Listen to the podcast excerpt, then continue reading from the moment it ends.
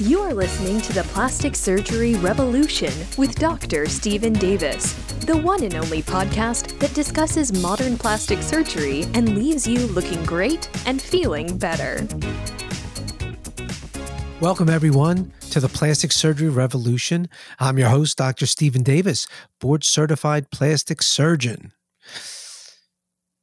So many of you come in to see me, and you literally are throwing yourselves under the bus. And I say this all the time because so many of you come in looking really fabulous.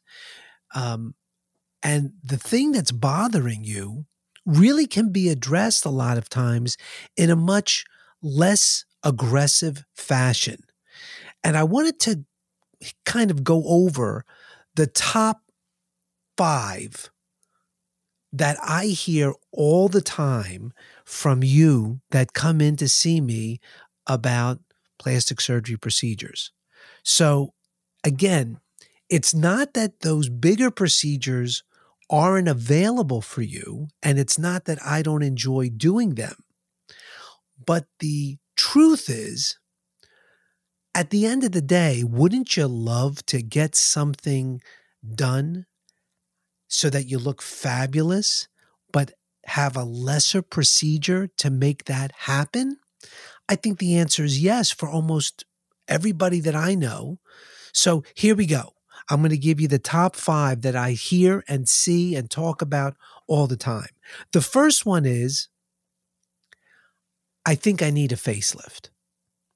And what you're really coming in to show me that bothers you are lines and creases around your mouth or lines and creases around the nose, like those nasolabial folds. And even some wrinkles around the cheeks.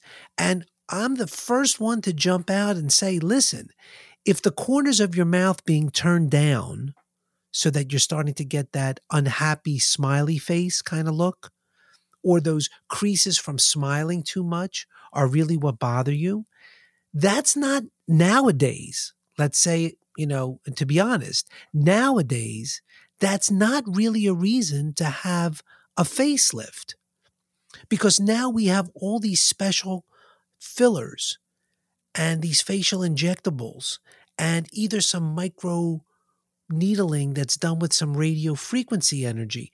We have so many ways of addressing the lines around the mouth, the corners of the mouth, even wrinkling of the skin we can take care of all of that and it really doesn't require having a facelift. Now, there are things that need a facelift, but let's just stick with the topic, which is if this is what you're coming in to talk about, if this is really what you're looking in the mirror seeing, you know who you are.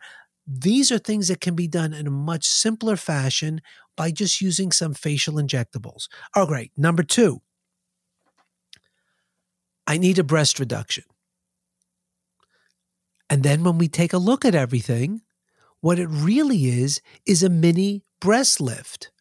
You're not really asking to have your breast made smaller. What you're looking for is to have your breast that you really used to love just picked up and made perkier. You want that same size, maybe a little bit less, just to be put in the old place where they used to be. You want them to be pexied or lifted and positioned on your chest in a way that makes them look perky and youthful and tight and all those things. That is a mini breast lift. You do not need to have a formal breast reduction. You don't have to have your breast made a lot smaller. You don't probably even need to think about doing an extended recovery time this is going to be something where we literally are taking away the extra skin sometimes, and sometimes that's not even necessary. And then we're trying to also take the nipple and areolar complex that may now be in a low position and kind of shift it upward so that you're getting this mini breast lift. Okay. Number three, I need a tummy tuck.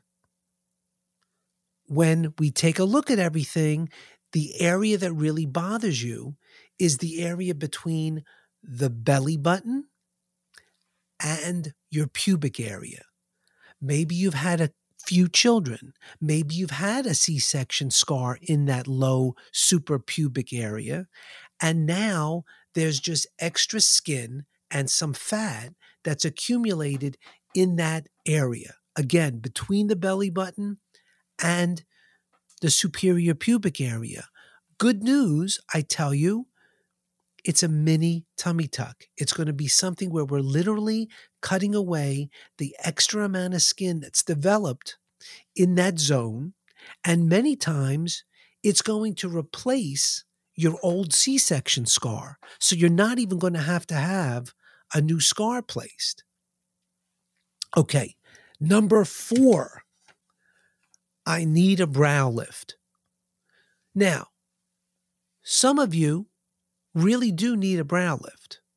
But I would say that the majority of patients in this day and age should basically demo a brow lift done with Botox or a neuromodulator, a, like a Jeuveau, Dysport, Botox, Xeomin, any of those products injected in the proper way in the proper location of your forehead and believe it or not, even up in the scalp region, can give you a brow lift. Now, again, it is going to be a brow lift that isn't going to be permanent because when the Botox wears off, it isn't going to stay lifted like that.